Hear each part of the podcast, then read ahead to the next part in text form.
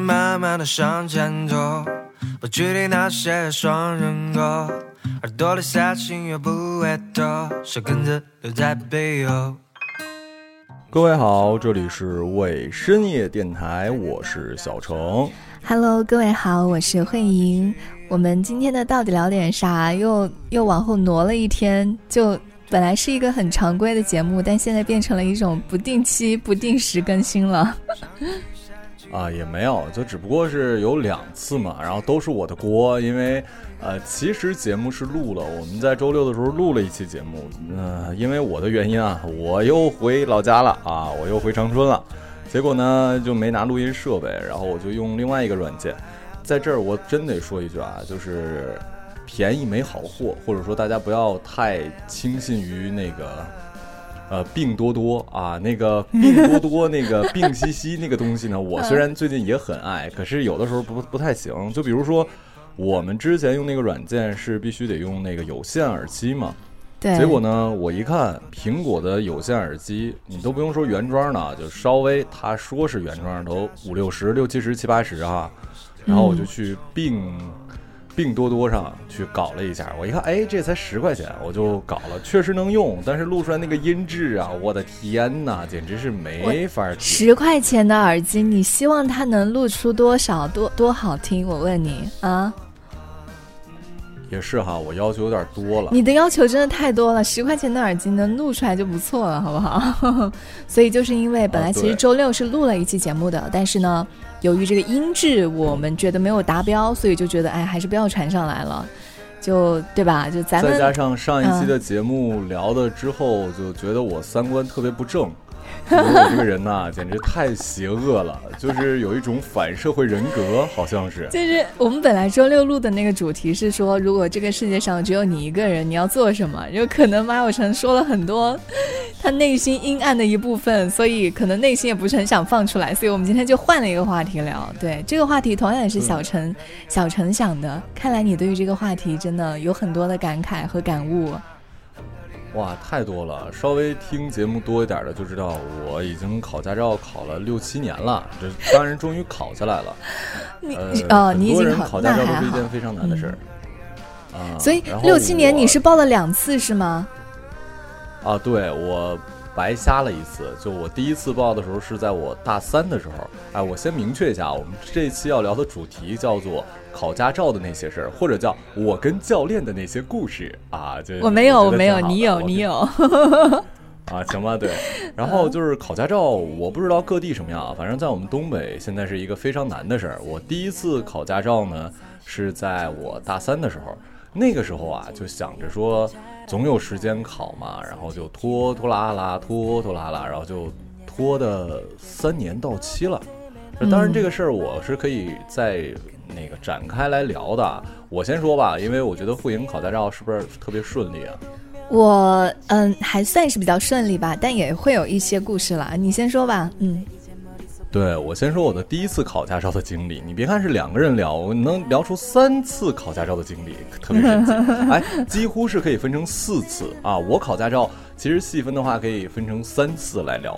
第一次是我大三的时候考驾照，然后呢考我们那时候特别便宜，大概我大三的时候也就，当然现在各地也便宜了，有一段时间很贵，我那时候考才两千二，就是全包啊，确实你也不需要再什。么课时费。嗯啊，然后呢就练嘛练嘛练嘛。那个时候呢，我忘了在没在节目里说，那时候那个教练考科二、科一，大家就不用聊了。如果现在有人说我科一没考过或者没考下来，当然我那时候考的时候也有人就比我还小没考下来，我觉得这是一件非常丢脸的事儿啊！就你一个不能说是饱学之士吧，但你也是一个受过高等教育的人，然后你连科一都考不下来，我觉得是非常丢脸的。如果你们有的话，我就觉得你们真的很丢脸啊。然后我们主应该应该会比较少哈。对啊，就你我会考不下来的都是什么？都是那种五十岁以上的，甚至有一些人真的不怎么认字儿，是真的。他们那个读写能力，像在我们村里是有一些长辈读写能力确实有一些问题的。就扫盲的时候，因为以前这个呃家庭条件不好嘛，读书的机会也不是很多，所以确实没有怎么好好的看书认字儿，所以他们是读题有困难，然后又不怎么会操作电脑，这种我可以理解。然后我科一肯定是过了嘛，然后我们说一下科二。我的第一次考驾照的时候，这科二这个教练是一个非常有趣的人，大家经常看见网上那种，比如说。呃，喊喊你啊，就确实是东北教练的经验。我听说在南方，起码在上海，像那种一对一或者什么，对你都特别温柔。但在我们东北不是的，我们东北就是不骂你，但是哈呼你，哈呼你就是往哪打往哪打往哪打啊，行了，还打还打还打，会不会？你下来吧，你下来吧。哎，行了行了，你这教不会，我跟你跟你说，行了行了，你别问我。上课的时候咋教的？你你教练就是这样子的吗？你教练是这样的吗？完全这样。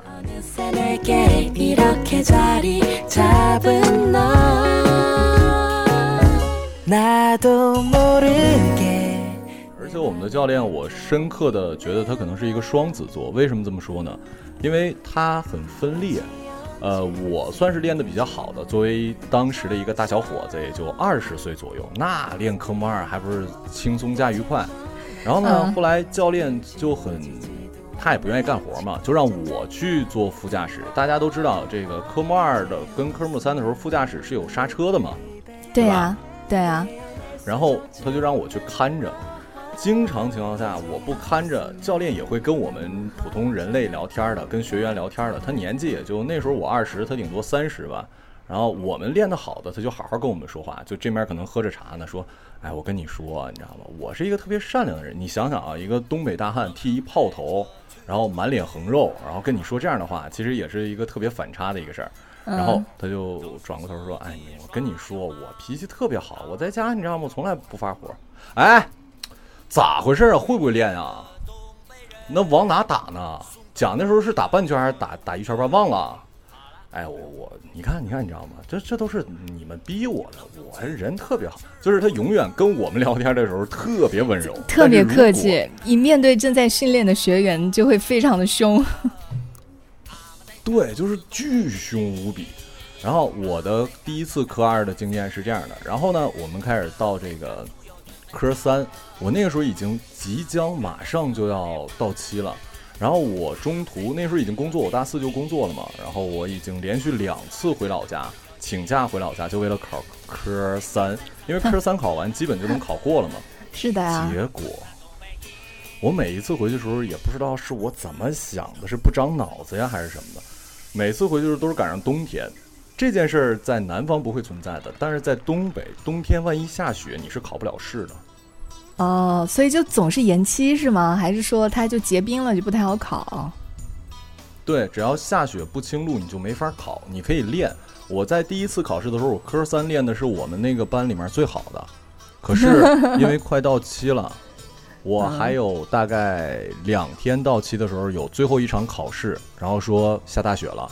就狂下雪，下雪不止，没有办法考不成。我的第一次这个考驾照的经验，就是他他那么严格的吗？这个应该是可以稍微严一严的吧？这应该是蛮人情的一个人情的一个东西啊，又不像是那种那么严格啊，就考就是毕业就必须要毕业，可以延期一下的嘛。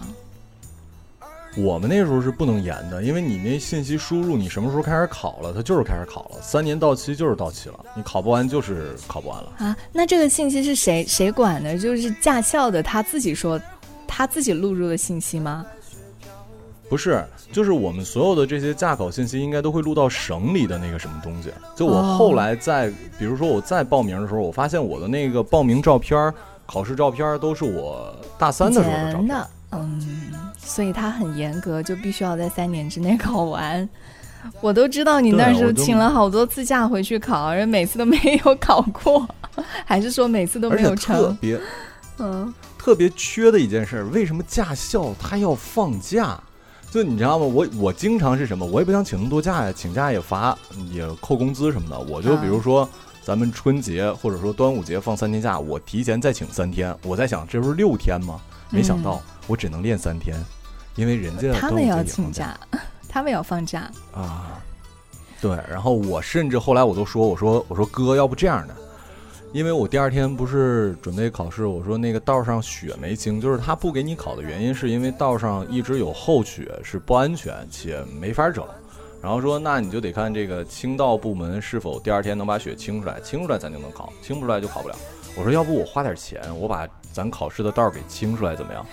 人家说真的真厉害嘞，花点钱清出来。那我跟你说。在我们村儿，我还是可以这样的，就是装一装的啊。结果人家说不行，就说人家不可能为了你一个人说，你知道吗？就是这些监考的呀，大家也不希望说有那么多。对人家来讲又不着急，是不是？就你慢慢考呗，你这次考不过跟我有什么关系？所以你就算真的花了钱把道清出来。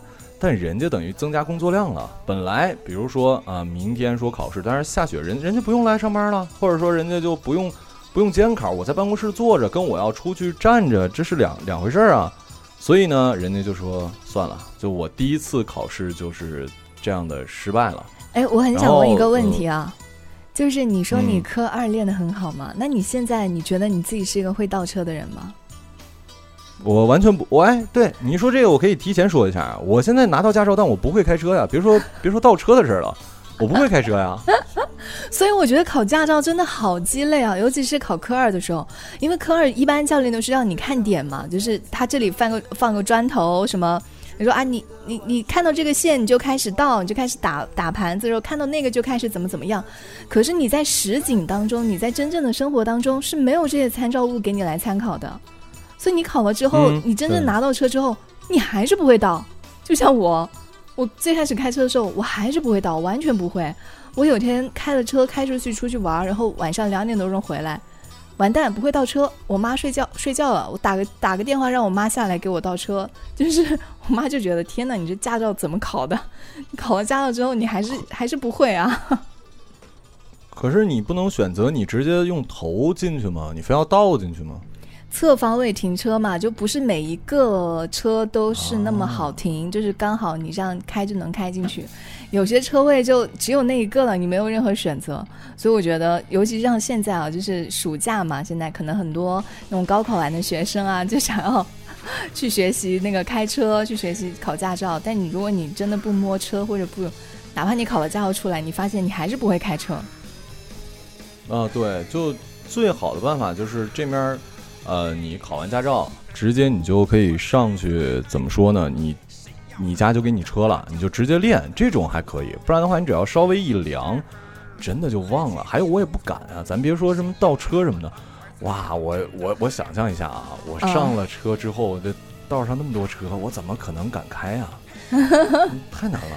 哎，那你考完驾照之后，一直都没有开过车吗？没有啊，而且我们领导现在我们领导车是奔呢，我也不敢拿人家车练啊。那我拿奔练，我不是疯了吗？哎，所以你的第二次考驾照的经历还顺利吗？哇塞，我跟你讲，我不说嘛，第二段可以分成两段。哎，咱们来讲一下啊，就在我们美丽的长白山脚下，也就是我所在的那个地方，叫做安图县的二道白河镇。那是离长白山最近的一个，呃，应该算是县还是一个镇吧？它应该是一个镇。然后我为什么说第二次考驾照会报在那儿呢？我不是从上海回来之后有一段时间，我准备怎么说呢？就是先这么着了，或者说我就先不找工作了。那个时候不也还能生活嘛？所以呢，我就想，那不如在我家那儿，我在那儿给我爸妈抻面呢。啊，我这练了一手好活，又能拉面，又能炒菜。啊，还能刷盘子什么的，我顺便就考个驾照嘛。我我想的，我那时候是什么时候回去的？大概十月份吧。我说过年前我能拿到驾照就行，我这个要求不高吧？十月份到过年也就四个月，三四个月四个月要拿到驾照，正常不高吧？但是万万没想到，你开玩笑，不可能。这么说吧，就是我们那个驾校特别牛，就是你爱考不考，你不考怎么办呢？你没有别的选择，因为我们那地儿太小了，整个镇就一家驾校，他一家独大，就是你不在我这儿报，你就没地儿报。嗯。然后呢，那你就报吧。报的时候，我还是报了一个所谓的 VIP 班，那时候是五千块钱了啊，五千块钱。有钱呢，嗯。哎，VIP 有什么福利吗？就是他为什么叫呃 VIP？啊，他说是可以给你提前考试，就提前安排你考试，但实际上嗯蛋都没有，啊，嗯就什么都没有。然后去了之后，我后来才知道人压了多少人，就考科二大概压了得有好几百人。嗯，啊你又从科一、科二开始重新考。啊，对啊，从科一、嗯科二重新开始哦。当然那个题我也全都忘了啊。嗯然后科一反正就背嘛，这个没没什么说的。嗯然后我们那个驾驾校很神奇的是什么呢？教练也没有钱。教练没有钱的点是什么呢？是因为听说呀，我们这是一个连锁驾校，然后呃各地都有，然后呃大老板呢拿着这个钱去赌博输了，所以说呢驾校的所有教练压了半年的工资，就是说他们也没有钱，他们也不愿意干活，但又不能走。啊，对，什然后呢么奇闻异事？啊，在那儿还有一个事儿，就我跟你说啊，这教练开始伸手问你要钱的事儿，你没有经历过吧？哈哈，你先说，我还是经历过的。嗯啊，对他这个要钱是什么呢？他不是说问你要钱，他就说，哎呀，车坏了，是不是？那你说这，因为教练说了，我们这油，这他说的倒是事实，油都得自己去出。我这嗯车坏了，我也自己修，也不是说驾校给我整。这车坏了，这两天也练不了啊。那你这个小组的人，你都多大了？你这点眼力见没有？一人凑个啊三百多吧，我忘了是三百还是五五百了，好像是三百。哎嗯，我们组大概十个人吧，哎，六六个人，一人三百块钱给教练，哎，教练修车去吧，哎，去修了。嗯，修完之后到考试的时候呢，你还不行，你还是得那个怎么说？你想往前排呀、还是那句话，就是因为他只有这一家驾校，他排谁，只有他说了算。还有一点就是，你怎么能被排上？是教练把你报上去才行。哦，要知道，这个很多人，呃，我们年轻人啊，就嗯想过，他不是有幺二三零六，那个其实是可以自己约考的。是的，对不对？我在想，那我自己约不就完了吗？你不给我报，我自己约行不行？不行，因为只有一家驾校，跟当地的交警部门啊研究的非常好，只要不是只要不是那个教练报上去的，你自己报作废，不可能让你考的。OK，而且你如果自己报了的话，后续驾校不再承担任何责任了，就你科三什么跟我也没有关系了，好不好？就你不要不要不要再想那些事儿了。投诉呀！按你们没有市长热线吗？我们没有，就我们嗯村儿，你想想镇里没有没有没有没有，就是你爱考不考。然后嗯呢，考科二的时候又发生一些有我我这么跟你讲，压到什么程度？我现在呃从那个科二到现在应该有两年了吧，快要两年了，应该有两年了。我还有一些呃驾校的校呃那个校友啊，好像、对还科目三还没排上呢，就是排就是排你考试这件事儿都没有呢，还有些人都没练科目三呢，神奇不神奇？神奇，啊，对。然后呢，你去了之后，你就开始怎么说呢？你得会来事儿啊，还是那那句话，我科二练得好啊，教练就上一边了，你就盯着那个刹车什么的吧。然后我后来也也发现啊，就这个考驾照这件事，真的有些人呢，你你不怪教练来气哈，你知道吗？当你坐坐到那个位置的时候，你也想打人是吗？哇，我真的，我脾气，我后来都，我脑瓜都疼，到什么程度呢？就是我们都说了，就像你也说，正常考试它都会有一些点，比如说到这个点，它有一些标志物嘛，说到这儿就打一圈半，到这儿就打死，看见后面哪个点你就回正，回正一圈半，回回正一圈似的，这有什么难的？这就是不行，就永远不行，永远不行。有一个小胖姑娘都有孩子了，然后练了大概有，她去的比我还早，然后练了能有三个多月了吧，嗯，嗯不行，就是后来教练说：“我给你报啊，你别别别给我报了，我考不过，考不过。”就是教练他也会拿捏你，如果考不过的人，对他的业绩是有伤害的。对，啊，就是你只有考过一个给你提多少钱，考过一个给你提多少钱。然后我的这个科目二，反正就因为我科目二还算是挺顺利的嘛，嗯然后大概两个月啊考考下来了，是不是也已经非常长了？谁考挺长了考两个月？挺长了啊对啊，，我科目二考下来了吧？至少你考了一次就过了嘛，对吧？呃，对对对，科目二都是一次过的。对，那就可以。然后呢，然后我们再来说这个科目三。我寻思，那我我都说了嘛，我十月份考，考了俩月，到十二月了。我寻思，那怎么着啊？那个我再有俩月，科目三还考不完吗？哎呀，我没想到我太天真了。等吧，就你考完科目二就没人管你了啊！你说教练什么时候练科目三？可以来练练吧，练。你你去了也没车呃给你练，对，就是呃，最开始还说说可以练，后来你就发现没有车。你说太对了啊，就是没有车，你就你等等吧。然后等到又到了下雪的季节 啊，一下雪又练不了了。你每次都要下雪的季节来练科三。对，然后然后到了下雪的季节，下雪它不是也不是天天下下雪吗？雪干的时候啊，修路了。啊，嗯修路了你也没没法考啊，是吧？因为它固定的路线就那几几条，你等吧。嗯，就这么等啊等啊等啊，我等的受不了了。我我过我过完年还没轮到科目三呢，我就想怎么办？我那时候就准备去长春工作嘛，我说这样吧，我调一下，因为这个如果好像外省好像也可以调，我可以在这说一下，好像是全国科目四都可以在哪儿考都行，只有科目四可以，但好像科目三跨省比较难，但本省之内你要想换一个城市考是可以的，转就类似于转学一样。但是呢，嗯你需要提供一千块钱的这个转转校费，安德接收你的这个学校的这个费用。于是乎呢，我又交了三千块钱，两千块钱是教教学费，一千块钱是转学费。不容易啊从这个不容易，不容易。啊，我就从这个二道白河镇转到了长春市啊，转到长春市，我本来觉得这下行了吧？哎，确实啊，该说不说，我练上车了，练上车是练上车了，考试约不上，而且这个约不上，甚至不在于你给不给钱的事儿了，因为整个长春市啊，考试的人太多了。前面有几，我之之前说不是我们那儿压了几百人吗？长春市压了几千甚至上万人，你就排吧在。你们在你们东北考驾照怎么那么难啊？哎呀，我不知道啊。哎呀，以前还说有保票呢，现在也没有保票了。保票的意思就是你去了就肯定能过嘛。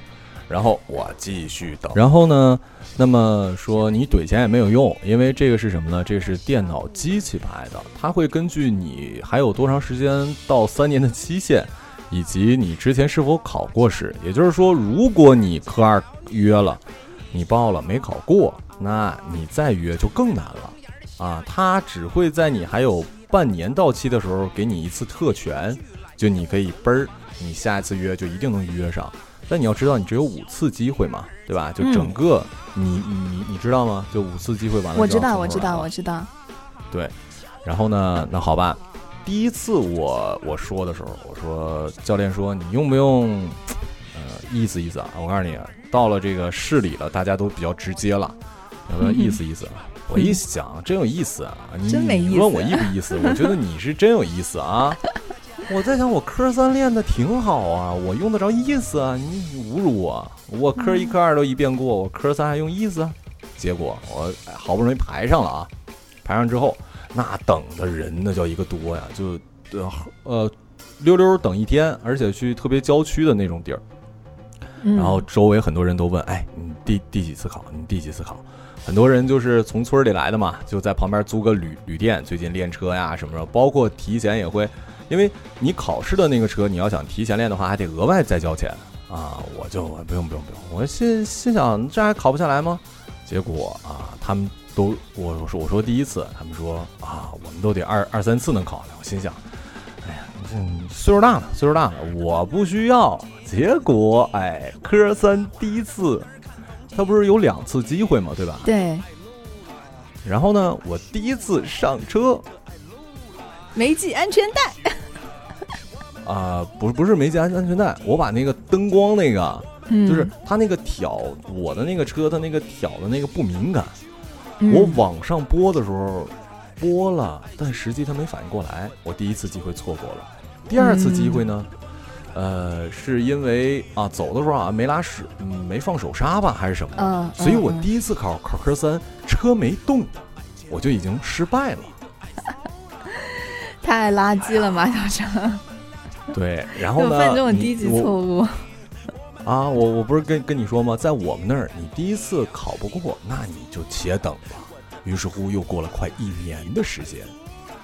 这嗯这次我是真服服了，我我那时候我是要工作了，说白了就是，你知道吗？就驾照这事儿我已经有过一次经验了，就是你如果再出去工作，你再想回来考这事儿太难了。我就想，我正式工作前，我一定一定要把驾照考下来。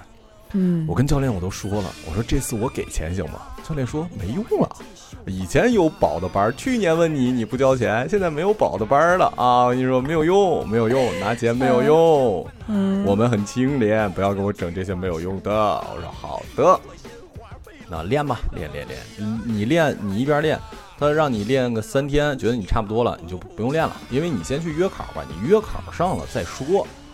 好的，我练了三天，已经熟了，那咱们就约考吧。约约约约约了俩月，终于约上了。然后教练这次说，呃，考前咱们去考场练习，一一个人是多少多少钱啊？大概有三四天吧。你们去练习还要交钱呢？啊？对啊，我你练车的地儿跟考试的线儿不是一个线儿啊，你抽签儿啊，抽三个，抽三个线路不一样的。那真太黑心了，我还从来没听说过练车还要还要重新给钱后！你继续说。那当然了。然后你你你练你得练线儿吧，练练练练。我这次学乖了，我告诉你，练车可他妈累了。你三四点起来，然后然后开往郊区，大晚上才能回来。我学乖了，这次教练啥交钱我特别积极。然后呢，我练的也挺好。然后后来到临了的时候，我实在太烦这事儿。你也知道，我前前后后已经搭进去快一万块钱了。是啊，我还是没有考考下来呢。就这个事儿让我闹挺啊！我说怎么办呢？啊，我就偷偷问教练，我说咱有没有什么特殊办法呀？教练说，到时候再说吧。然后啊，临考试前一天跟我说，现在是有个办法，但是呢，不能保证百分之百。怎么地呢？因为这个考试啊是分为三条路线，你每条路路线，比如说你是先转弯，还是说先这个转，就这些其实不重要。但有有有的路线就是车辆比较多，因为你也知道，你万一在正常路上行驶被别人逼停，或者旁边的安全员觉着你这个可能会撞到人，他一脚刹车你也就挂了，对吧？对就，有这种不好的路线。然后呢，教练说是这样的，八百块钱，然后呢，我现在就可以给你，第二天我一定给你定最简的那个路线，并且把这个考试难度，我虽然不可能说那个隔壁帮你操作，但是我可以让这个敏感度给你调到最低。我一想啊你太黑心了。然后你就乖乖的交了呀八百啊！你说必须交啊！我们那个组里面就俩人交，其中一个就是我，我第一个交的，交交交交交交交交交，然后交了之后，第二天考试，这他妈给我吓的呀！我太害怕了，因为我自己都知道，他说把这个难度给你调低，你怎么能确定呢？对啊不对？他的那个不是、对呀不不都是系统监测的吗？啊，是啊然后啊，唯一确定的，确实给了我那条最简单的路线。他他这个还有一点是什么呢？因为你正常情况下你不交这个钱，你要三条路都练啊，因为你不知道抽到哪一条嘛，你就要记三条路路线。我交了八百块钱，我就只练这一条路线啊，我就我就练，我大概练了五六遍啊，我就练这一条路。咔上了车之后，先是前后按那个钮嘛，按完之后我上了车，上了车之后。然后我手手刹安全带全整完，我一走，有提示，我安全带没系。但是啊，它这个的提示是汽车本身发出来的，并不是那个考试监控的那个仪器发出来的。嗯我，这个慌啊，旁边就是交警啊，哦我在想，就是那个到底就是那个车里面的发出那个滴滴滴滴的声音是吗？对对，然后我说嗯这怎么办？但我一想，交警都没说，是吧？那哥就继续开，我就全程全神贯注，我都不知道。然后直到到最终点的时候是一个下坡，那下坡头一天晚上还有一大堆积水，然后到那儿停了，我还是一动不动。然后那个旁边交警说下下下去吧，我说过了了吗？他说过，他说他说过了。哎，真的，我我下来就狂喊，你知道吗？我的压抑的太久了，我我真不知道我被一个驾照折磨成这个奶奶样儿，你知道吧？给我给我给我既兴奋又那个什么的。结果我我们那个组一共是八个人，剩我不是不是两个人交了钱吗？另外六个也全过了，其中其中有一个小姑娘，人家练的还少呢，人家也过了。所以 你就不能回你就不能回头想了，我就跟自己说这八百块钱值，哎，它就是特别值，嗯，哎，然后我还我还特别那什么，本来说说考考过了给教练不得买两盒烟吗？其他人都没买，我买了。我跟你说，我我你骗我都行，那时候你你变成了那种我那个时候最讨厌的人。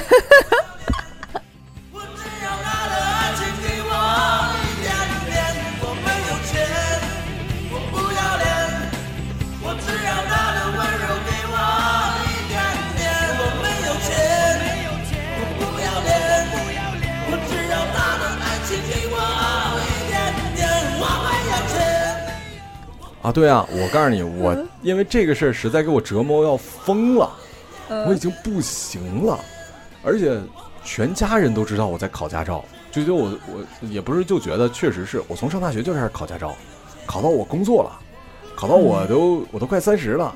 你想想，我去年才拿驾驾驾照，我二十八岁才拿驾照，我从我大概考了六七年、七八年的驾照，我已经疯了。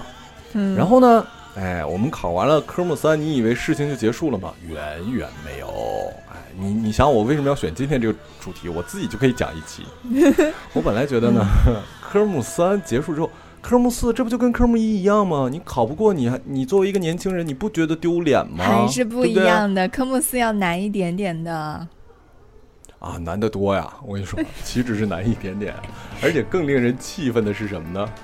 它是一道题两分，它不是五十道题吗？对啊，结果我前面儿，哎，真的，我这不是编，不是为了，不是为了节目效果，真的，我在达到第四十九道的时候，我已经错了五道题了。也就是说，我第五十道题如果不错，我就过了；但五十道题如果错了，我就过不了。哎呀，他是不是多选啊？好像还是多选还是单哎，选哎？对了，对了，对了，后前面是单选，后面是多选。啊，然后呢，我在四十九，你想想我，那你我看第五十道题的时候我就懵了，我是多么的害怕呀！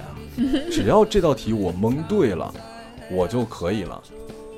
结果故事的发展一定不是按照我们的剧、我们的期待的，所以我第一次科四也挂了，就是我好挫成为我鄙视败是不是的那种人啊，对。成为了自己觉得最智障的那种人。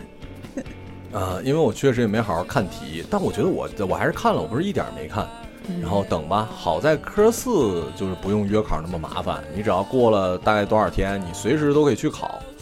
结果这次是真的认真在背题了啊！呃，背背背背背背背背，哎，好不容易过了，过了之后呢，呃，过完的成绩已经记录在案了吧？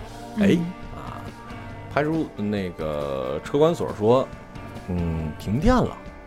就是我呃，这个不不是说我的成绩作废了啊，是我确实考过了，但是没法作证，你嗯过一阵儿再来。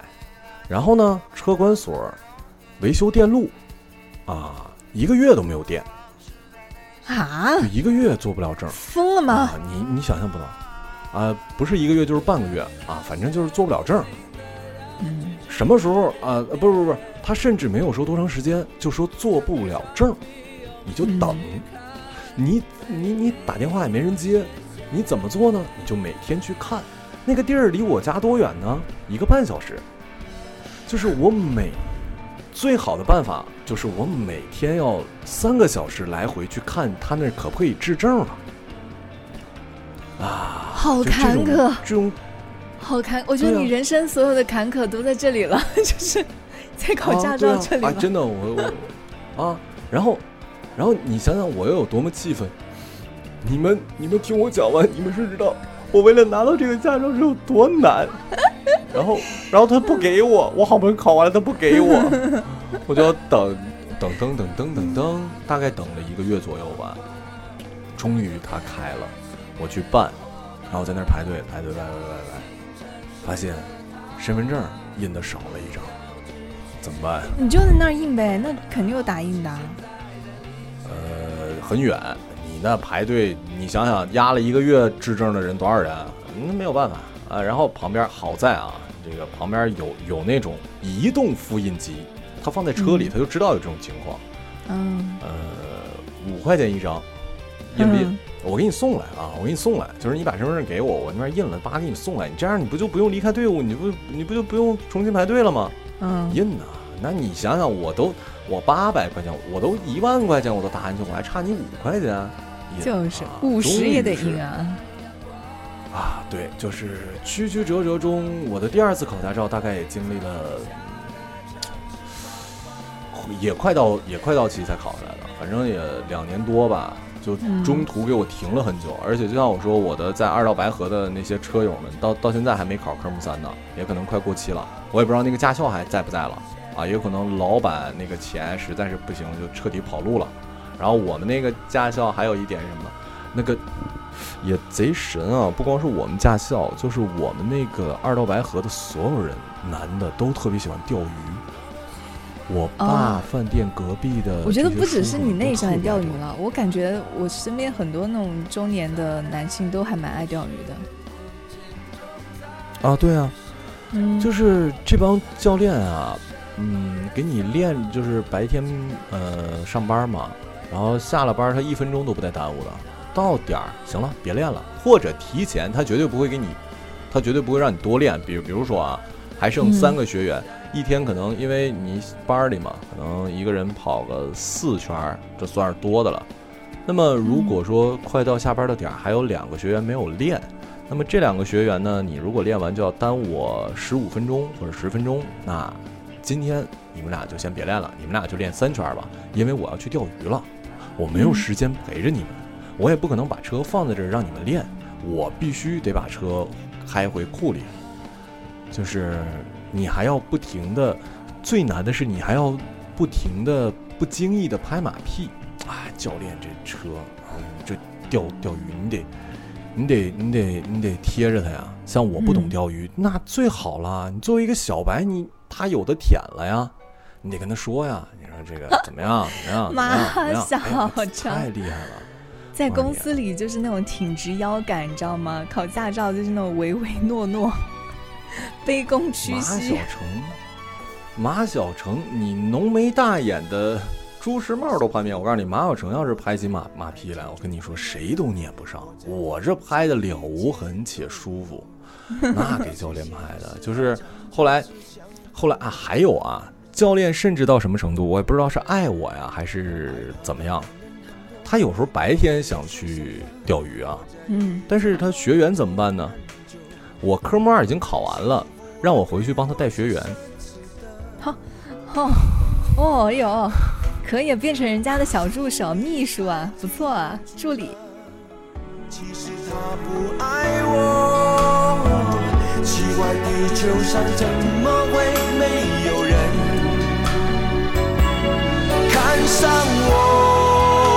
神啊，救救我吧！一把年纪了，一个爱人都没有。就没有用，因为因为我特别希望跟他搞好关系，他能给我排到科三去，但事实上并没有。我到那个驾校，我还要再搭车，你知道吧？就等于说我每天不赚钱，我耽误着我们家店里的生意。我一个饮食界巨子，我去 搭着钱去到驾校给他当陪练，他去钓鱼，然后并没有给我安排上科三。走了之后还还。对，然后还还那种特别假惺惺的说啊，以后搁白河有什么事儿找我。我心想，我跟你说，我离开这个驾校，我就再也不想跟你有任何瓜葛，我都把他微信都删了，你知道吗？气死我了！笑死我了！那你跟你比起来，我真是驾照考的太顺利了。我真的蛮蛮建议，就是读大学的朋友啊，应该在你们学校附近就会有那种驾校。你那时候在乐山附近没有驾校吗？乐山那时候的驾校贵呀、我们家才两千啊，我就没有我就没有没有想明白这件事儿啊。就你最后你花了多少？最后花了一万多，有你一万啊乐山那个？对啊啊，乐山那总不可能要一万吧？所以那你别管，我乐意啊所以我，真的我就喜欢拍马屁呀，我就喜欢当小崔巴呀。你知道，就是这就是我之前说的，就是人必须要嘴硬，你知道吗？必须要自圆其说，你才能够活下去，就是这个道理。我那个时候就很聪明，我就是在学校附近报的一个驾校，然后每天下了课之后就过去练练，啊、练练，然后安排考试也很顺利，就一下就过了，三个三个多月就拿下来了。我还补考了一次呢，我科三，我跟你一样呢，我还补考了一次呢，但也很快就过了。那你，那你科三是哪儿挂的呀？好像就是那个教练，因为哎，现在他考科三不是都是那个仪器或者机器来监监控什么的嘛？但我那个时候考呢，就是坐在旁边的那个算是什么考官，就他说你过就过，他说对安全员。哦，他说你过就过，他说你不过就不过，就没有那种机器仪器的来监监管或者监监考之类的，就他说了算。哦，他为什么不让我过呢？他说我开车太猛了，就是。啊，他觉得我坐我的车很没有安全感，就是就是踩刹车和加油都可能没有一个过渡期，就嘟就起来了，嘟又停下来了。他说：“姑娘，你太猛了，啊你坐你的车会得心脏病。”他最后是这么跟我说的，所以就挂了啊。第二次又去那重考，你，那你就没有没有遇见那种就是恶心的教练吗？我们那个教练啊，他跟你那比起来就真不算恶心了。就他恶心的点，就他老是有意无意的暗示我们给他买烟。但啊我、对就他们很喜欢这样，就有意无意就是说，哎呀，那个周六加个班啊，周六再加练一个啊，买条烟，就是这种，我都拒绝他。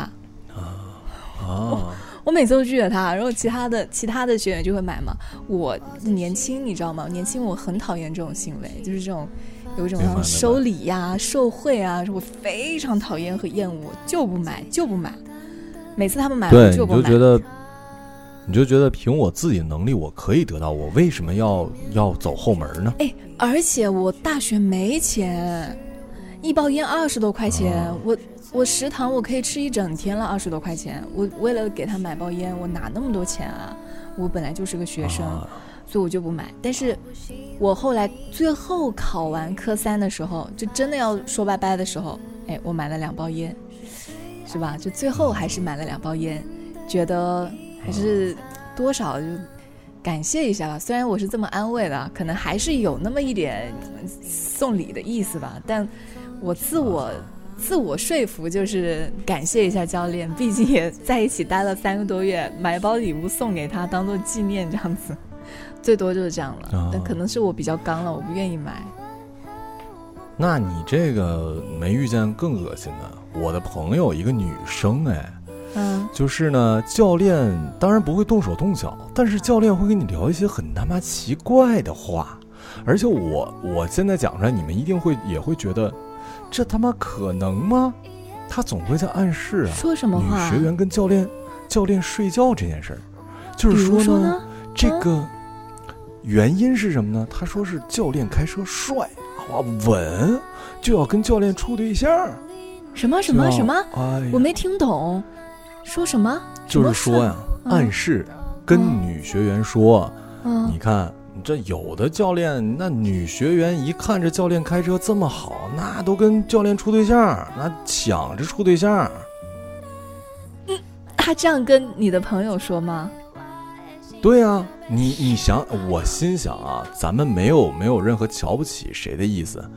你一个月开他妈几千块钱，你就是一个教练，你就是一个开车的。我不是说教练不行，就是即使是我，我是一个嗯制作人而已，我就是一个打工的。我凭什么让我的客户跟我处对？他说处对象，不就是为了那些、那些、那些肮肮脏脏的事情吗？啊，就是哪儿来的自信呢？就我完全不知道。啊没，我没有，可能因为我们学校的教练年纪都比较大，五十多岁了，他不可能跟我说这种话，那有毛病吧？神经病吧？啊，对，但是这儿就有啊，说这个包括我听说的啊，这不是我朋友的事儿。那教练不小心这个手碰着什么？因为因为一到放假，这个大学生都回来了吗？这这不要脸的玩意儿就全来了啊！我跟你说，可愿意教女学员了。嗯，然后呢，就就是各种不小心碰着你腿啦，碰着你手啦，我教教你，我给你给多跑一圈，多跑两圈啊。然后就这样的事儿，我跟你说，这都不是新闻，这都不是故事，这都是真实计划。我跟你说，是挺多，以前就以前不又经常说这样的事情嘛，就是那教练对女学员动手动脚，经常有，但我身边的人还没有遇到过。啊，然后就反正就是考考驾照这事儿啊，还有就是这玩意儿就跟考试一样，有些人你真没地儿说去。平时练的特别差，就我们有一老哥，大概五十岁左右，他每一次练没有一次练过的，人家考试过了，你知道吧？神奇不神奇？科目几？有那个人，科目二。那真的就考运气好呗，考运好呗。对。那你怎么解释？嗯。然后哎，对，一说这，我想起来，我第一次考科目二的时候，那才叫一个衰呢。就我虽然也是一一次过，但是衰在哪儿呢？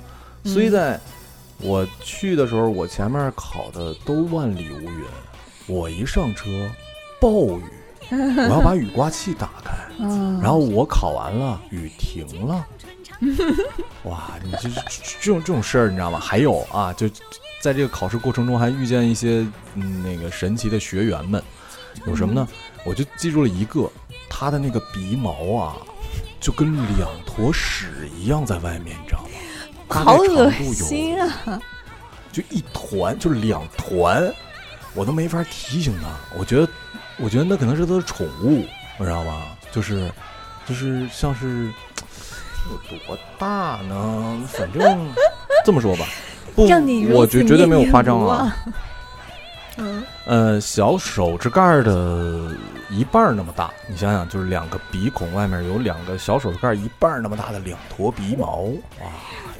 多大年纪啊？多，大概也就四十岁左右。你敢信？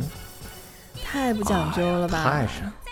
对，然后还有呢，我那时候第一次考驾照的时候，还有那种叫，我那时候也就二十几岁，然后有一起考驾照二十五六的，其实还没有我现在大，天天吹牛逼啊，不上班上什么班啊？炒股，我这一个月一万多，你开玩笑呢吗？就跟你哇哇哇哇。俩跟你吹，那这这就是你要知道，大部分时候你在等车，然后等车的时候大家就会吹了。然后东北还是那句话，我们冬天练车太痛苦了，车上只能坐三个人，加上教练三个人，也就是说你后面只能坐两个人。嗯，你想后面坐三个人的话，那么你需要跟教练关系好。如果你关系只是一般的话，你只能在外面等着。冬天的驾校的那个东西，它是不是说固定？东北不冷，是你在固定的建筑物里。我们那都是铁皮房，你在铁皮房里，大冬天你知道等是有多么痛苦吗？甚至有些学员啊，需要早上起来早早的去到驾校给教练生火，生那个小炉子。哦，那那我觉得跟夏天南方的夏天外在外面等应该。应该还是会夏天更残酷一些吧，反正会晒黑了，就晒坏了。主要是太热了，夏天练车这么看，夏天都不都不太好，夏天冬天。哦，对，然后另外就是也不能说全都是不好的啊，就我还认认识一个车友比较好，什么呢？就是他是在长白山做票务什么之类的，所以呢，像朋友们谁要是来，比如说长白山的这个漂流啊。长白山的门票啊，长白山的这个我们那儿有什么什么演出的票啊，找我还是可以便宜的啊，就是我可以从他那儿拿到一些便宜的票，然后还有是那种怎么说特别逗，自己开车来学学驾照的，但是考不下来，知道吧？他他没驾照，他怎么能开车啊？我们镇里没人管啊，但你稍微就是赶上哪天，你是不是？或者你想开的稍微远一点不就行了？所以开车来学车，然后学车考不过，这种事情也是比比皆是的。你看，你看。另外，呃，你说另外什么？另外就是我我我确实见到我有一个叔叔，他那个驾照是买的，买完之后呢，我坐他车，就每一个红绿灯都要、都要打三次火才能打着，就就特别神奇。不是，现在都自动挡了，不会有这种问题了吧？啊，有他那个车早啊，他你想想，可以买驾照的时候，那是特别特别远古的时候了。他那个车，也就比亚迪当初买的时候十万块钱，他都准备拿那个车跟他养老了，但是他也不准备换了，也不也不报销什么的，他也他也不不那什么，然后就是开车完全是，嗯，现在还行了，反正最开始坐他车就是到红绿灯必停，停了必起不了火。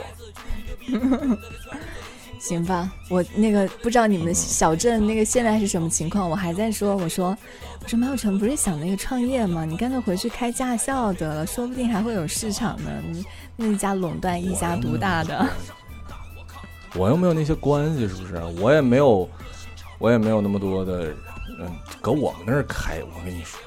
搁我们那儿，你没有点势力，你啥也干不了。也就我，你看我，我，我成为饮食巨巨子，也就只能在我们厂区那那条街，啊，就饭店都不如我们家干的好。对，确实。出了这条街，就像狗一样 卑躬屈膝的。倒也不至于，倒也不至于。我只，哎，我真的，我这辈子就在驾校教练面前低过头，还真就没在谁面前低过头。我没在谁面前低过头，没在谁面前弯过腰，但是我在教练面前我服了啊！对，对，所以也是给所有即将要考这个驾照同学哈打个预防针，就是考驾照真的还是蛮煎熬的。对，反正就是劝大家吧，呃，一定要在工作前把驾照考下来，一定不要来村里考驾照啊！一定最好可以在。大城市，起码那样的话，听说教练态度都特别好，因为是评分的嘛，你约了谁，谁就怎么样，都特别耐心的教导。是的，最好是在学校附近。以我的个人经验，嗯，快、准、狠，好吗？对，对，行，然后不要向恶势力低头啊！我跟你说，千万不要，就跟他们刚。当然得是那种有有秩序的地儿啊，有秩序的地儿不需要你刚，像我们这种没有秩序的地儿，是的，算了吧，反正我我现在已经考下来了，对。是的，今天我们听了小陈那个考考驾照的故事，真的很坎坷，太曲折了。希望大家考驾照的时候都能够顺顺利利的通过。嗯，行，那我们这期节目就先到这儿了，祝各位晚安喽，拜拜，祝你今天愉快。你得知道这时最好，这个季节你得来。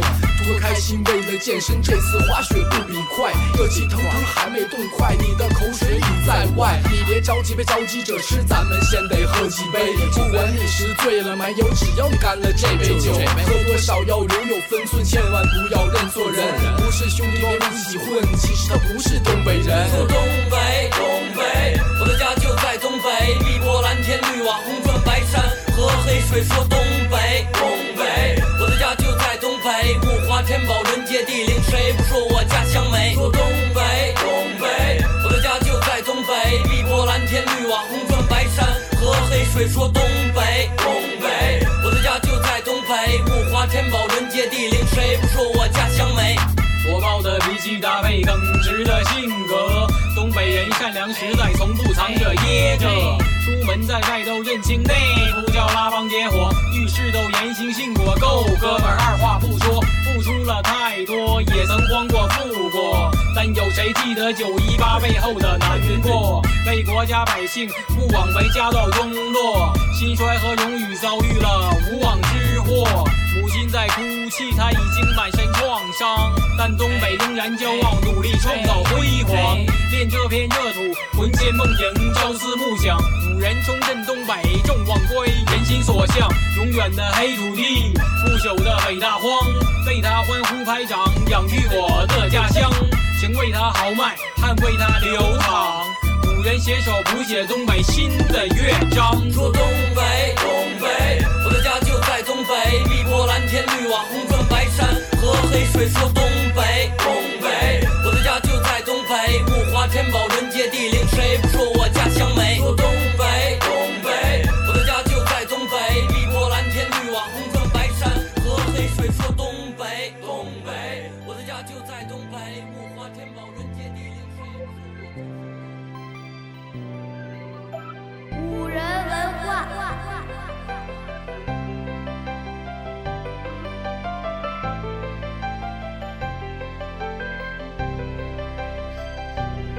是否期待我的出现？灯光已不在我的眼前，在这城市每个角落散发着光芒，自由都看得见。让我们记在这一瞬间，你和我存在不会改变，在这城市每个角落散发着光芒，自由都看得见。有的人生来就注定孤独，只有他可以听到夜里城市在哭。他确定人生就是尝不完的苦，像这座城市那些永远修不好的路。他身在低谷，但他从未放弃过，因为他说这城市从来没有放弃我。他心在远方，但他不曾离开过，因为他说这城市永远不会离开我。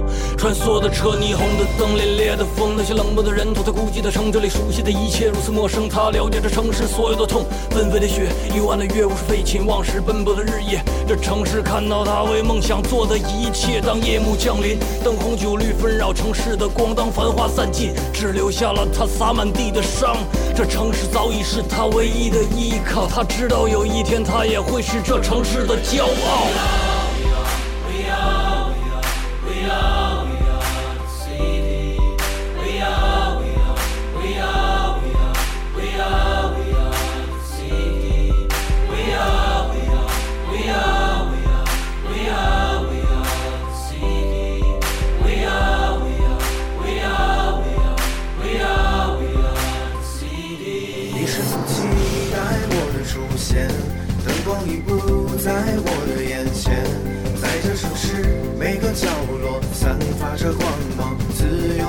看得见。让我们记忆在这一瞬间，你和我存在不会改变，在这城市每个角落散发着光芒，自由都看得见。你是否期待我的出现？灯光已不在我的眼前，在这城市每个角落散发着光芒，自由都看得见。让我们记忆在这一瞬间，你和我存在不会改变，在这城市每个角落散发着光芒，自由都看得见。让他在雪地上再撒点野，就由他喝醉流泪在今夜，任他去感受这城市的一切，诚挚地感谢这大风的凛冽，而今夜一切都不需要关心，所有的触摸，所有的对话都通通能和解，感受着心脏和大地更紧贴。忘记身份，忘记历史和命运的纠结，忘记个体，忘记区别，他的感觉强烈，直到忘乎所以，甚至已经忘记语言。他却在这消解的过程中彻底沦陷。他永远不是主人，他也永远不是过客。只要他拥抱着我，就原谅所有恩怨过错。不要在乎我的繁华，不要在乎他的落寞，不要在乎永远这座城今夜只为他闪烁。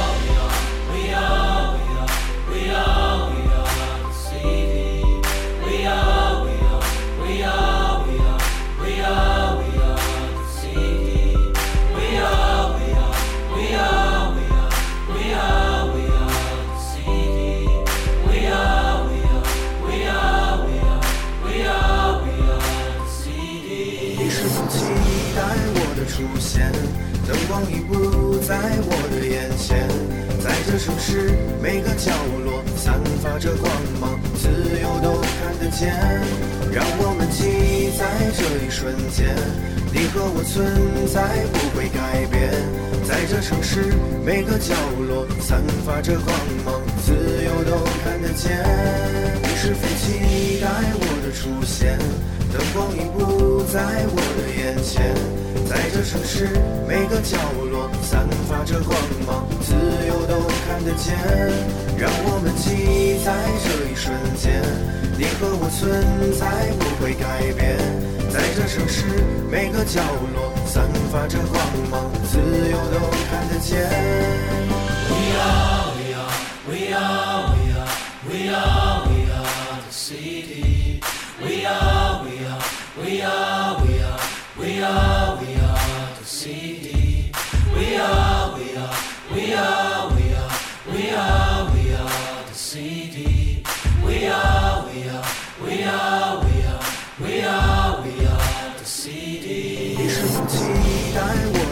现，灯光已不在我的眼前，在这城市每个角落散发着光芒，自由都看得见。让我们记忆在这一瞬间，你和我存在不会改变，在这城市每个角落散发着光芒，自由都看得见。你是否期待我的出现？灯光已不在我的眼前，在这城市每个角落散发着光芒，自由都看得见。让我们记忆在这一瞬间，你和我存在不会改变，在这城市每个角落散发着光芒，自由都看得见。